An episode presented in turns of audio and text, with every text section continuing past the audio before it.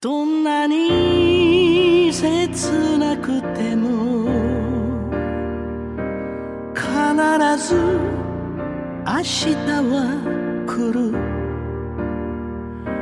長い長い坂道登るのはあなた一人じゃない。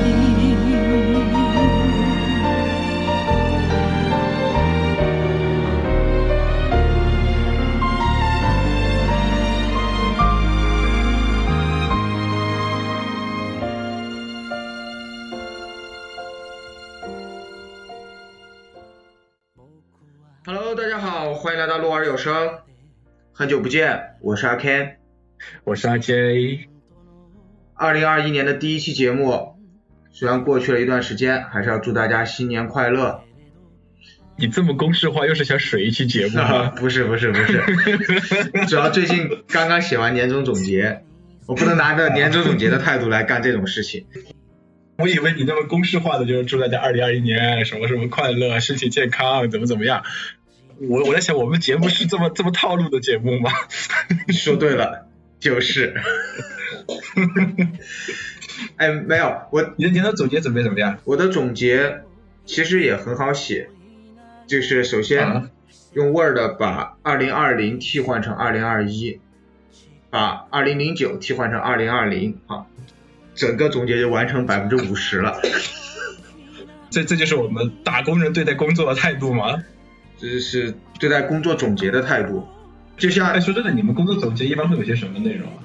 呃，总结这一年你的一些工作业绩，遇到的一些问题，能想到的解决方案，需要获取的支持。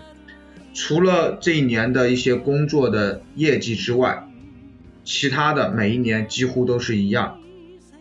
这就是夕阳行业的悲哀。在我来说是比较难以理解。像我的工作，我会面临着每一年的数据，首先是肯定有不同的。嗯那比如说好的时候，为什么好嗯？坏的找点理由为什么差，嗯对吧？嗯这人之常情嘛，嗯就编点理由。然后呢，再来假设啊，明年我应该要在哪些方面着力啊，要怎么怎么样啊？嗯这部分可能每个地方都有相似性，但是如果一旦涉及到你的业务板块有变动的话，你肯定也不能照抄嘛。嗯，但是实际上你每一年面临的挑战和机遇都是一样的呀。你仔细想一想，还有一个最大的问题就是，就像寒暑假作业一样，你的年终总结有人看吗？新领导上任呢，你们会不会有什么领导变动啊？新领导上任，让你做份总结来看一下规划，摸摸底。我没遇到，的确遇到了新领导上任，但是都是面面谈的。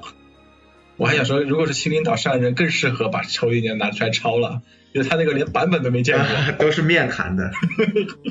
哎，所以说了这么多年终总结，那就说到接下来的展望，所以又到了立 flag 满身插旗的时候了。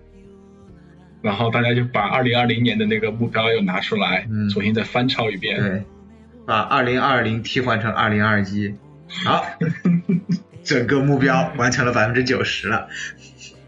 目标已经定好了，过后接下来该干该干嘛？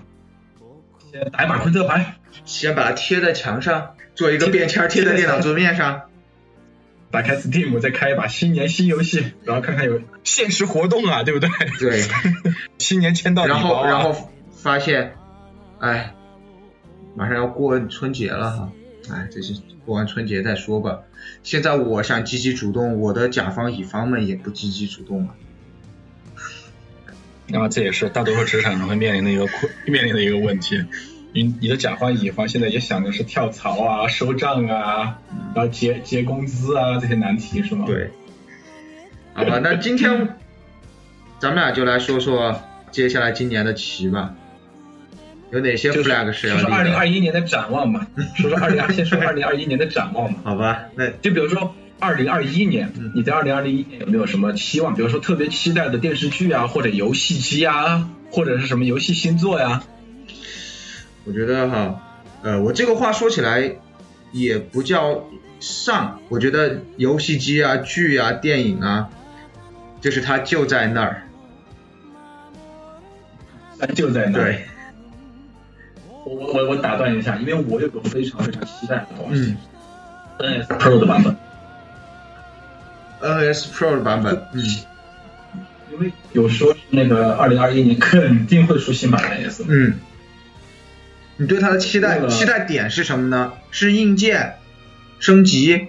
不不不不，我我的期待点就是说，作为这种数码硬件，我我现在去买的话，我就觉得我很有那种四九年入国军的那种感觉，嗯但是我又觉得我我很想给我儿子买一个，嗯我觉得我可以跟他一起玩儿。嗯，所以你是期待新的 NS Pro 带给你什么呢？就带给你 NS 一样的感受，就你期待的不是它的 Pro，只是只是你觉得买新不买旧，我还要等新不等旧，等新不买旧，是这样子意思吗？对对对对，买买新不买旧，这种数码产品肯定都买新不买旧嘛。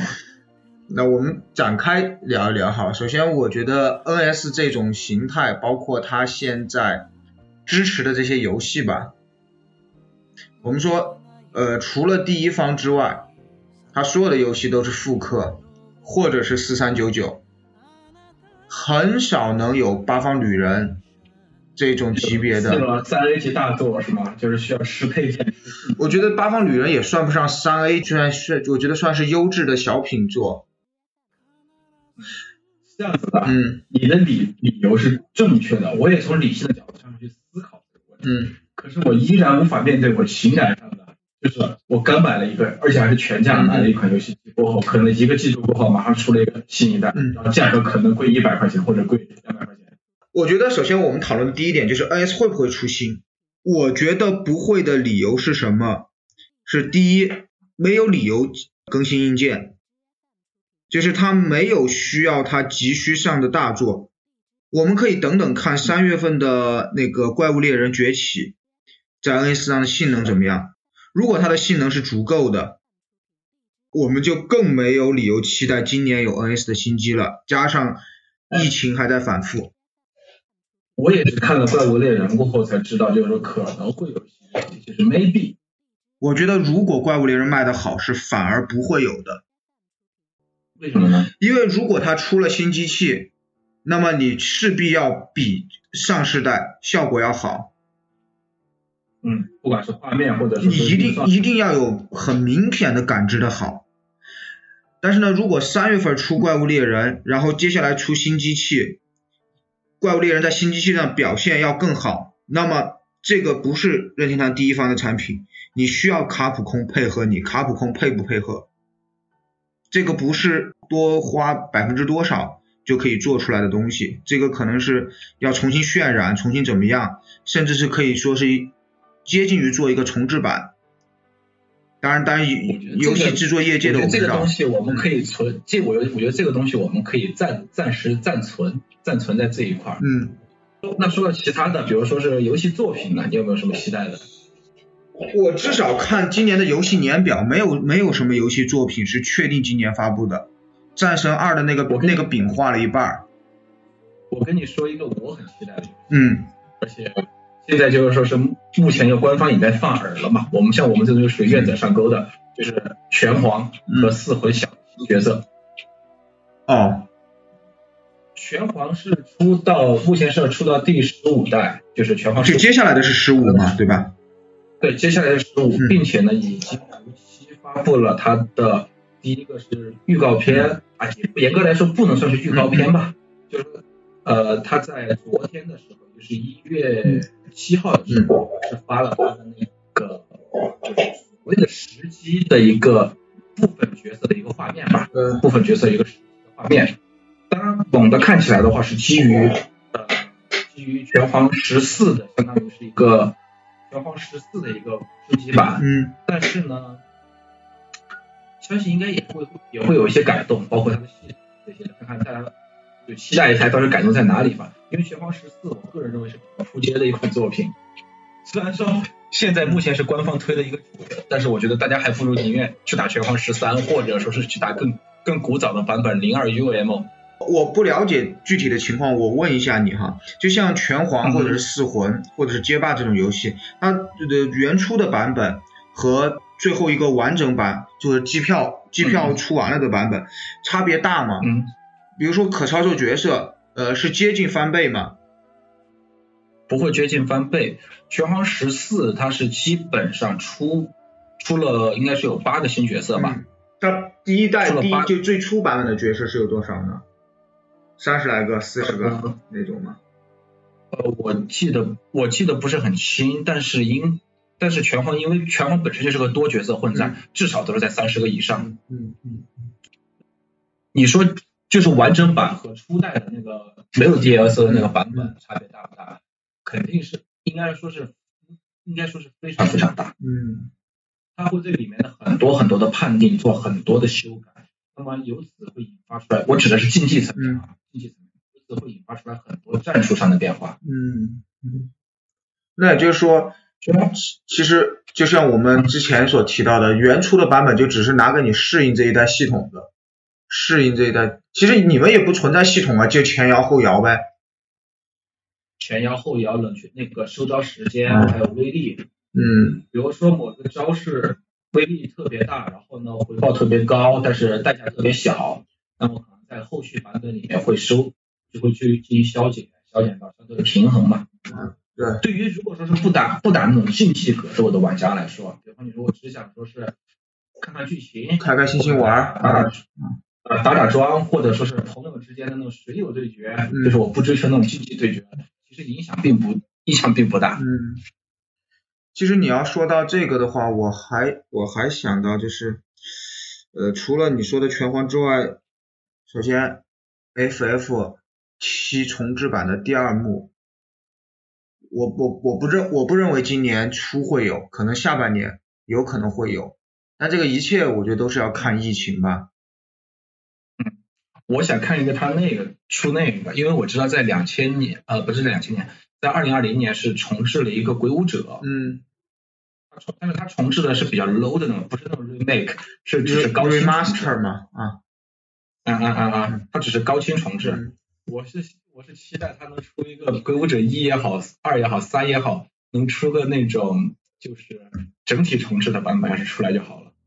我很喜欢体量太大了吧这个系列，体量太大了，你但是这个 IP 也很棒的呀，这个 IP。你如果是一二三的话，你能出 remaster 就不错了。你真的如果是要一二三都重置，你至少得像卡普空这样这样混混饭吃吧。哎，鬼鬼舞者是卡普空的吗？鬼舞者是卡普空的，啊、那那我估计你可能也不太会，因为生化危机四还没重置呢。生化危机嗯第八部还没还没发生呢。呃我是觉得是有这样一个问题哈，就是世嘉好像是有一点在重置上跑偏了。卡普空虽然我们说它什么流程短这些，但但它重置的东西倒是对的，它就一直守着重置的这个道路，反而世嘉的那个鹰大战做的嗯跟高达一样，跟无双一样。首先我们得定义一下重置的概念是什么。因为你说，比如说我加了个分辨率，那我就我认为这个呢，你也可以把它叫做重置吧，但是这个不是我们想要的那种重置。不是这样的，就是在英语里面是 remake 和 remaster 嘛，remaster 就是来源于呃音乐类的，就是我重新灌录，就是我重新灌录，只是高清化，或者是做有限的高清化，让它在嗯本世代主机上可以运行。就就比如说以前画面是呃方的，嗯然后我现在改个十六比九，以前是四比三的，我现在改个十六比九，或者改个什么二零八零乘以多少的那个分辨率，对就叫 remaster 是吗？对。另外一个就是啊 remake 嘛、r e m a k e 这个其实很好理解，就就字面意思，我套其实就是重新做，可能引擎都换了，引擎换了事剧情故事剧情的大纲是一样，但我可能丰富细节，就就肯定是想，玩家肯定都是希望那个 remake 嘛，但是 remake 确实是，其实就是一款新游戏，对成本太高了，新游戏成成本太高了。对，然后现在就是卡普空就死守着重置重置，剧情不变。世嘉就一直想着 IP 出下一代，IP 出下一代。我倒是觉得各有优劣势吧。很多游戏你走到一定程度了过后，嗯我我就打个比方吧，比如说天珠，嗯人人都说只狼是天珠的精神续作嘛，嗯对吧？天珠这个游戏，它最引以为傲的就是它的忍杀系统，比如说高空忍杀，或者是从不同的方面忍杀。嗯你有没有觉得很像《刺客信条》？我觉得它在《刺客信条》之前耶，它是在《刺客信条》之前，但是我的意思就是说，这个给人很爽快的这种感觉，其实《刺客信条》已经完全达到了。而且，《刺客信条》的话，整个系统之中，它可能会表现的更加丰富。比如说，你可以选择全忍杀或者全战狂模式，嗯或者是这样这样的这样那样的模式。嗯再加上可能欧美老牌厂商对于就是比如育碧嗯，对于可能一些细节，对于历史的这种还原度，天珠可能就会在这方面，我是觉得就稍微会落一些下乘。就是说，制作方没有那么大，我再换过来换过来说，你比如说那个恶魔城，大家都知道那个雪屋是恶魔城的一个呃精神续作吧，嗯我们叫不不能叫官方续作，叫精神续作吧。但是其实恶魔城开创到就是开创到雪屋这儿了。呃，恶魔城这种平面二 D 的这种玩法，或者叫类银河战士，或者叫类恶魔城的这种玩法，已经有很多了。比如说欧瑞，或者说就是奥利，或者说是像死亡细胞这样子，嗯它依然是也是走的很优秀，甚至比起雪屋来讲也是，嗯我认为也是会。当然，这个因为两个游戏风格不太一样啊，但是我认为的整个还原度或者是整个游戏性能上，认为会可能会更高一些。你比如说说重复通关性，日式的雪屋上面，那你就是可能通完一遍关了过后继承之前的，然后再来通一遍关。但相对来说，就不像说是死亡细胞那样子，我觉得不停的通关，但每次通关的话都是像 roguelike，然后每次通关都有完全不一样的体验，变强的是玩家。我我觉得这个是涉及到两个问题了，第一个是 roguelike，第二个是箱庭。呃，我们说背板游戏，从最初的马里奥开始，我的乐趣不是在于，呃，我通了一遍关，我的乐趣是在于下一次我用更短的时间、嗯，更熟练的方式通关。说回这个啊，就是说回这个重置这一块儿，嗯，就是之前我们是聊了拳皇嗯，之前聊了拳皇，然后聊了一些重置版的一些游戏。那么影视这一块儿呢，影视作品啊，比如说是一些节目，你有没有什么比较想看的、比较期待的？嗯，影视这一块儿啊，啊，期待期待赵本山的那个春晚亮相哈哈哈？我还期待 EDC 春晚亮相呢，好像好像没有哎，哎，我那天今天看到个新闻，那呃，奇异博士三不是也因为英国疫情暂停拍摄了，也就是说，至少我们简单理解的漫威第二阶段的漫威宇宙计划，应该至少在大荧幕上是肯定会搁浅一段时间了。接下来你说的漫威宇宙计划是什么计划？能简单讲讲？这个我不是很熟。你是指他的那个毁灭重启计划？漫威就是钢铁侠漫威的宇宙不是在钢铁侠结束之后就他凯文费奇就说，漫威第一阶段到复仇者联盟四，呃，它叫嗯叫什么 saga 来的？无无限一个 Infinity Saga，有无无限传奇就结束了。然后蜘蛛侠二是第二部计划的重启的第一作嘛，然后接下来还有饱受争议的上汽啊，包括奇异博士三呐、包括一系列的 What If 系列，还有那个洛基。啊，然后现在的话，整个电影的计划肯定是相当于会搁浅了。那么在这段时间，他就要在迪士尼加上用影视剧来填补这一段空白。啊，其实可以期你一个漫威粉都不期待不期待这个新作吗？还是说无可期待了已经？我不是漫威粉，你是迪士尼粉我是，星战粉。你是星战粉，你是星战粉，但是你不粉迪士尼是吗？就是你粉星战不粉迪士尼，也不粉漫威。对对对对对对对，就是 万恶的米老板。资本主义是对啊，你看他把迪士尼乐园的星战砍成什么样了？你现在想看星战，你必须要去奥兰多哎。因为现在不赚钱呢、就是因为不赚钱，他在砍项目啊。那漫威现在多赚钱呢、那个什么卖什么卖盾牌呀，卖那个大拳头啊，多多来钱啊。哎但是说回来哈，有你有任何一款漫威的周边吗？就那种充电器、手机壳不算啊，就是你真是花钱买没有用的这种。我自己不是漫威粉，我我自己一件漫威的周边都没有，但是我身边有人有，我身边有人有那种漫威的，就是带美国队长队牌的那个呃卫衣啊这些，啊，而且他们愿意为这个花钱。哦，我我我不知道是因为我们接触漫威的时候心智已经成熟了，就是不会给我们造梦了的那种感觉，还是还是什么样哈、就是星战我我很 OK，哈利波特我很 OK，但是漫威，你你你去骗骗小朋友钱去吧，你骗不到我的。哎，虚假的意义也是意义啊！你这个就掉入意义陷阱了。你是无法享受那个故事剧情吗？我真的不喜欢王道故事。回来还是说回二零二一，说回二零二一，二零二零二一的新计划。哎，然后然后其实我真的我真的有一个很很很想的计划，就还是我们之前聊到的任天堂 World 在 USJ。昨天但是今年昨天我看了疫情这个样子，我我估计日本没搞头了，至少上半年至少上半年半没什么搞头吧。至少得把奥运会开了。如果奥运会不开，那就奥运会开了还得等三个月，嗯。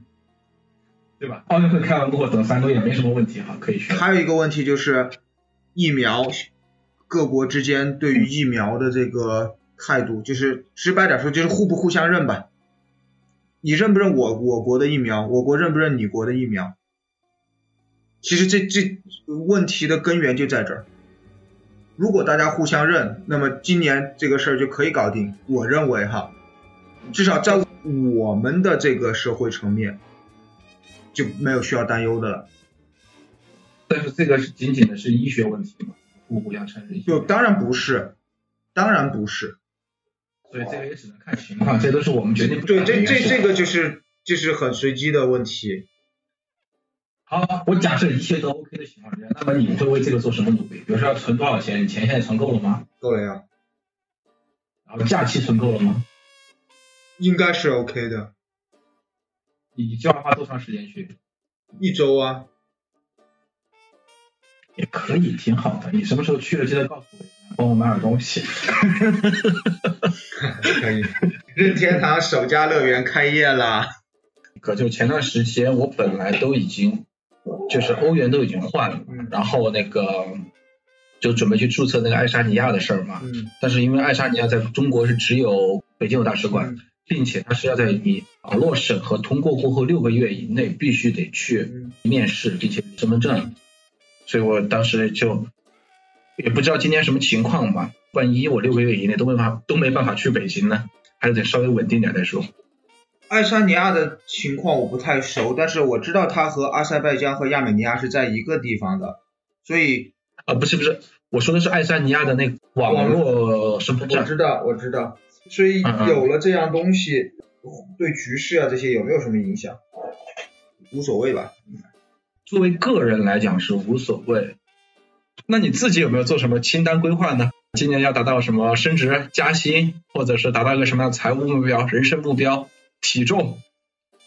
哎，我其实今年是想把我们的节目做得更好，当然这个也不适合在节目里面讲了，怎么能透露我们的计划给大家呢？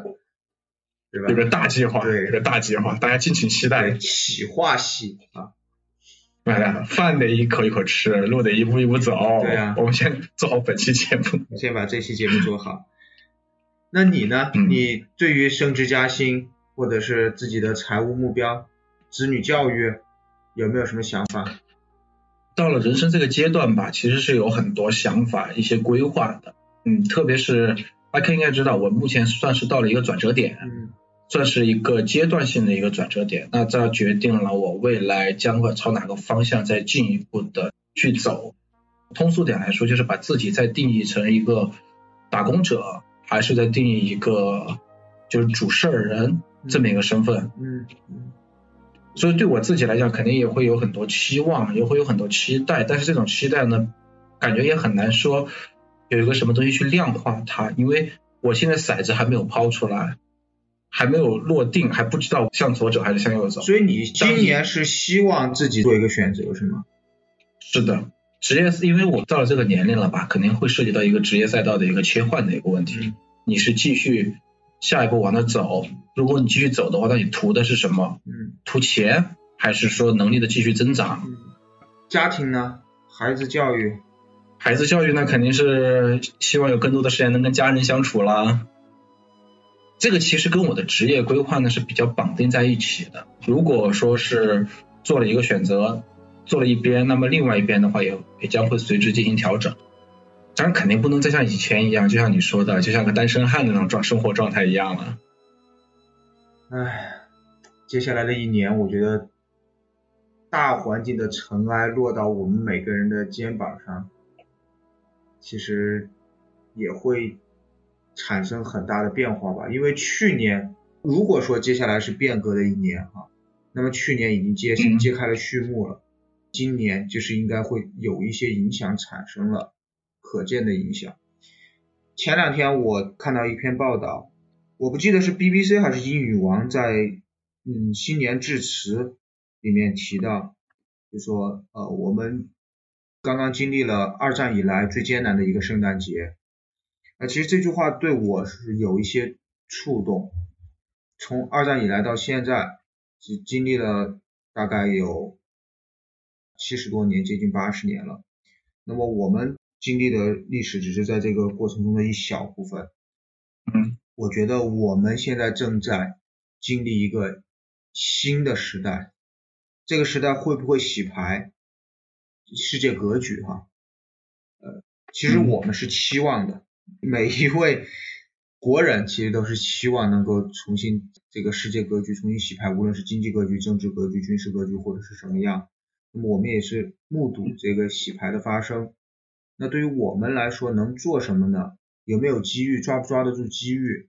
我觉得这个话题都谈大了，只是觉得我们能够做好身边的每一件事儿，做好能接下来看到的每一个目标，去跳一跳，去尝试接近这个目标，就是一个挺好的新年计划。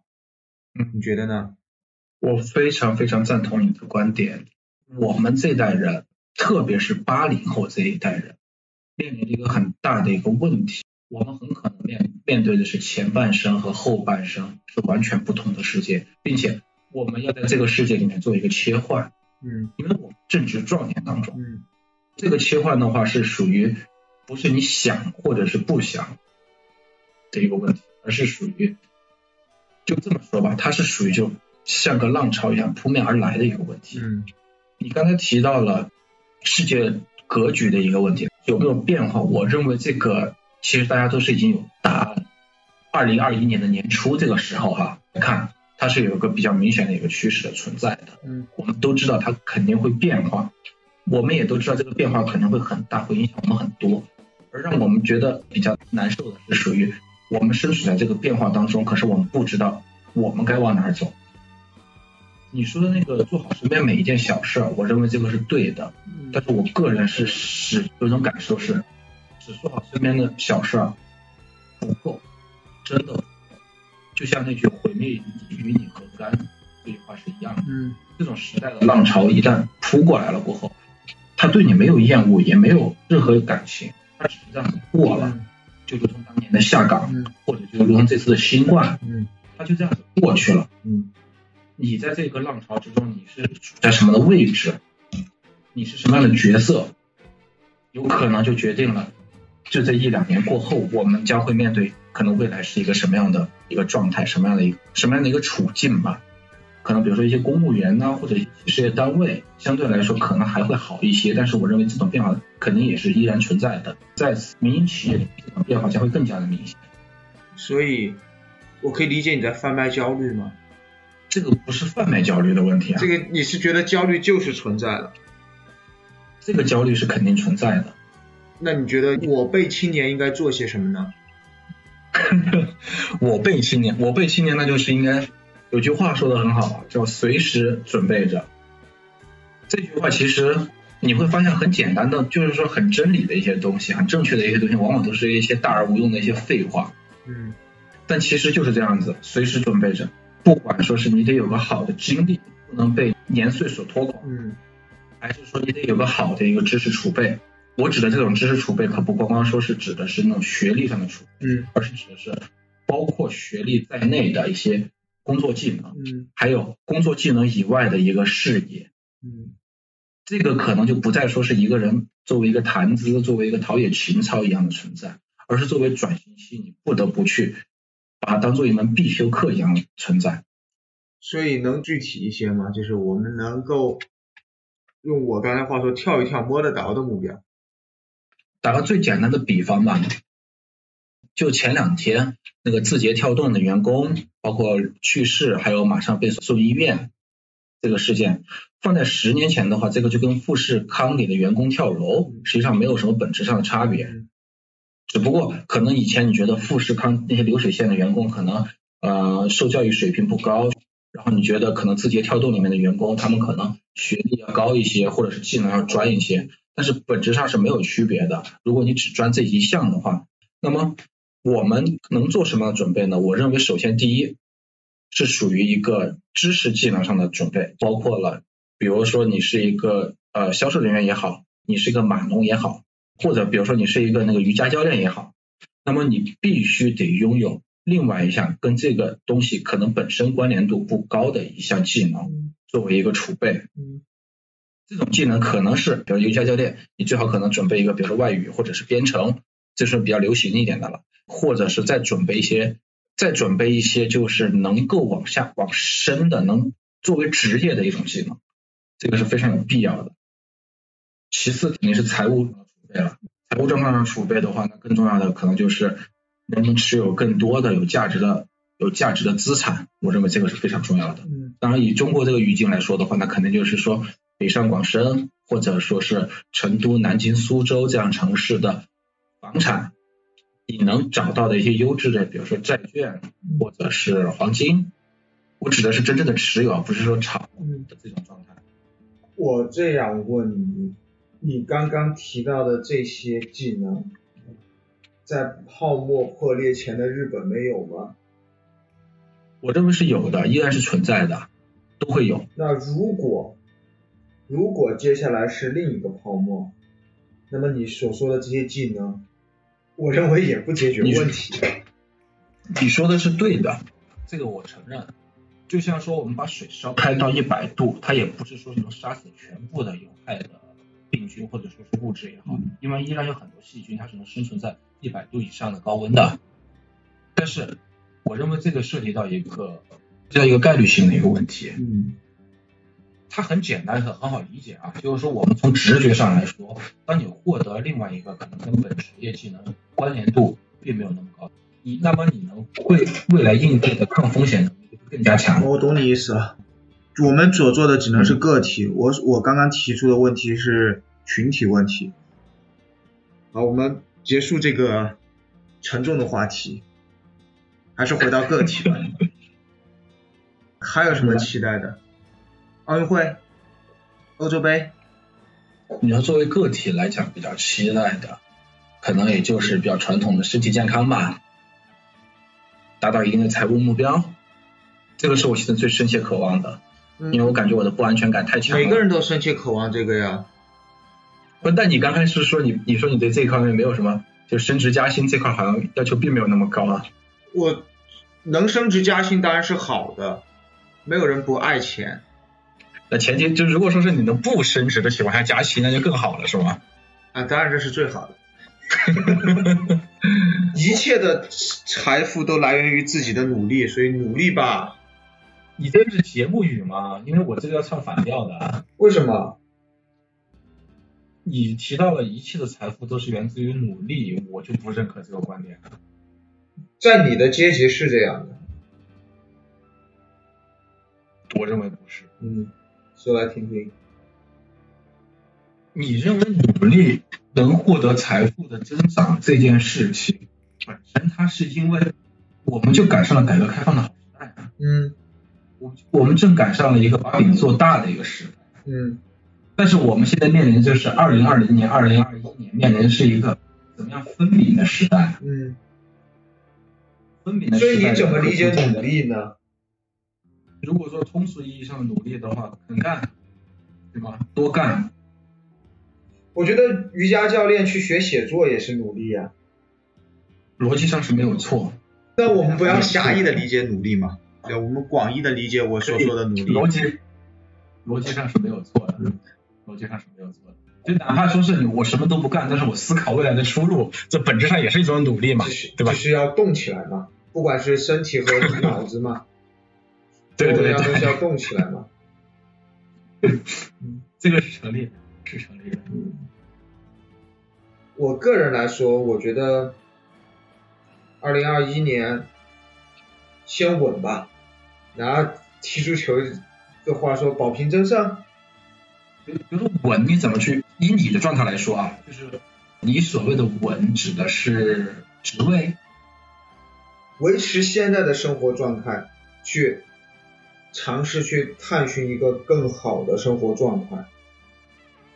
我今天的今天呢，就是在我们录节目之前啊，我是在抄在抄写我以前做的一些笔记，嗯其中有一段，今天我这个看了过后呢，依然是感受很深。嗯当时提到了一个，就是安全感和稳定这个状态嗯本质上是不存在的。嗯那如果再说精准一点，嗯就是我不说覆盖到所有人，那么对于像我们这样的叫无产阶级的嗯啊，本质上是不存在的。我们所有的安全感也好，或者稳定的状态也好，本质上都是依附在一个更大的机构或者组织吧他们的权嗯啊，嗯，我认同。承担的风险和这个状态。嗯但是，一旦这个机构或组织它有些动作的时候，不一定说是受到什么威胁啊，嗯就只要它有些动作，也最简单的就是下岗。嗯那么对于可能对于很多人来说，这种稳定的不稳定的状态，这种安全感就将不复存在。嗯今天我在抄到这段话的时候，其实感受也蛮深的。我也我也在想，就是自己所追寻的那种，就是财务带来的安全感，那它是不是一种好的安全感？当然，我的结论是是的啊。啊嗯，我只是刚才听大家听到你说稳的时候，我就脑海里就想产生了一点疑惑，因为我觉得这个点可以往下往下深聊。我我觉得是这样，你聊到的其实就是不稳。当一艘船在晃的时候，我们假设这艘船必须要晃掉多少人的时候，那你能比别人踩得稳，这也是稳了。或者你主动跳下水去先抢一个救生圈，这也是稳了。这是不是一种内卷呢？我不认为我去定义内卷或者是什么，只是这个事情发生在我身上的时候，我去让我去尝试让我的生活更稳当。就比如说下岗潮来临的时候，我保证我自己是属于不在被下岗名单里面的，是一种稳，是一种求稳。或者是我主动下岗去想办法接收接下来的下岗的朋友们，你能理解我意思吗？就是我先去抢一个救生圈能理解，就是我可能先找退路，啊，不管是接收地还是也好，或者怎么样，对，先有退路。对，我我大概想表达就是这个意思。不管是我们职业专业技术上的、个人品德修养上的、家庭和谐生活上的，在稳中寻求更高的成长成长，向上，对，一定是向上嘛。没有人会寻求向下的，向下永远是不知不觉中，或者是被大环境逼到逼到那个向下的。就至少不持平嘛，不持平嘛。对，那你呢？如果从这个角度上来说的话，那我我是在寻求另外一种平，另外一种状态的稳吧，嗯也算是先稳，但是是另外一种状态。嗯嗯，因为我刚才说了，我面临着一个可能职业的选择，或者说是那种平台的平台的转换。那这种情况，嗯，可能对稳的定义不同。呃，这首先肯定有一个稳的是，那我得得有份稳定的收入，收入稳嘛。对，不一定是不一定是稳定，不一定是稳定，但是我得有一份可保障基础生活的一份收入。啊，在这个基础之上，不管说是个人的发展，或者说是你去做一个比，嗯，或者说你去在一个大组织的庇佑下然后去分一块饼嗯啊，那个也算是一点往上的一点争取吧。要聊这么沉重吗？今天聊的差不多了，结束之前我们还是把话题往欢快一点的方向。我们刚刚聊了这么多，我们把这个具体量化。首先我来量化，然后你来，好不好？可以啊，我给你打一个总结，就是接下来你最期待的游戏就是《拳皇十五》，没错，最期待的影视剧。没有。啊，今年最期待去的地方，今年最期待去的地方我还真有，我今年期待没有什么疫情或者什么原因啊，我期待能去一趟北京，把那个证给领了。对自己提升的一个小目标。我今年要把我的学位拿到手，看能不能再一鼓作气的去，能不能搞个什么银爵签证？好，